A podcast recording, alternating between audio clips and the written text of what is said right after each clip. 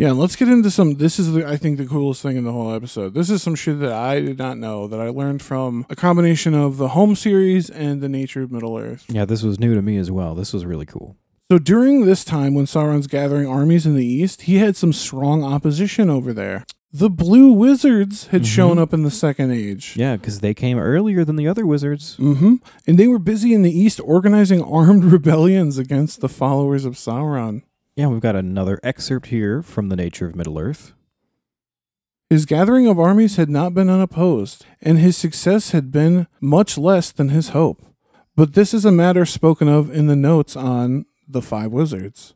He had powerful enemies behind his back, and in the east and southern lands to which he had not yet given sufficient thought.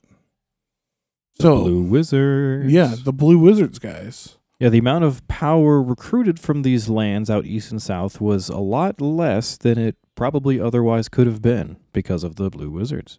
Yeah, and this hugely affected the the history of uh, the struggle against Sauron in the second, but not only in the second, but in the third ages as well. So you remember how in the last excerpt it said uh, there's more on this in the notes on the five wizards. So this next excerpt we have, guess what, guys? It's from the five wizards, And that's from the History of Middle Earth series, Volume 12. volume twelve, Peoples and Places of Middle Earth.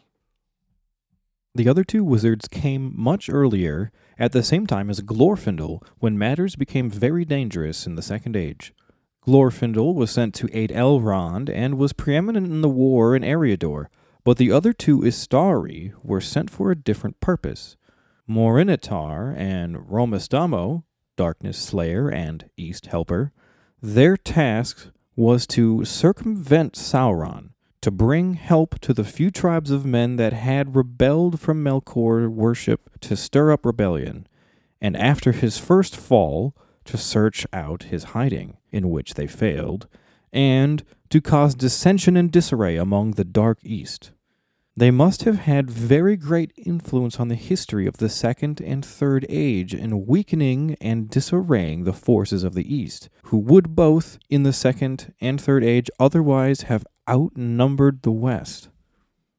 Straight up, straight up, they would have outnumbered. Yeah, like that's crazy, right? And to think that even with this help, uh, we still had the onslaught of Easterlings. we still barely scrape by by the skin of our teeth. yeah, the like- Wayne, the Wainriders, all that shit. Yeah, that still happened. hardly survives. and that's only a a portion of them because the rest of them are off fighting the uh, these the blue wizards and shit. That's really cool. I didn't know that. So what we got now is apology time. That's right. We gotta we gotta put out an apology, official. I have in the past, we have in the past, shit on the blue wizards for not doing anything. Yeah, apparently without their labors in the West, uh, we would have been fucked from the start. So Yeah.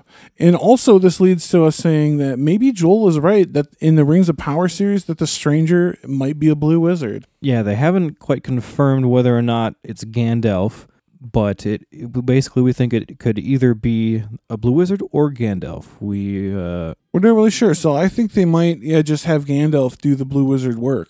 Could like be. like you know Gandalf is going to go organize rebellion against Sauron in the east. That would be pretty cool. yeah just substitute blue wizards for Gandalf. For Gandalf. Gandalf, why not?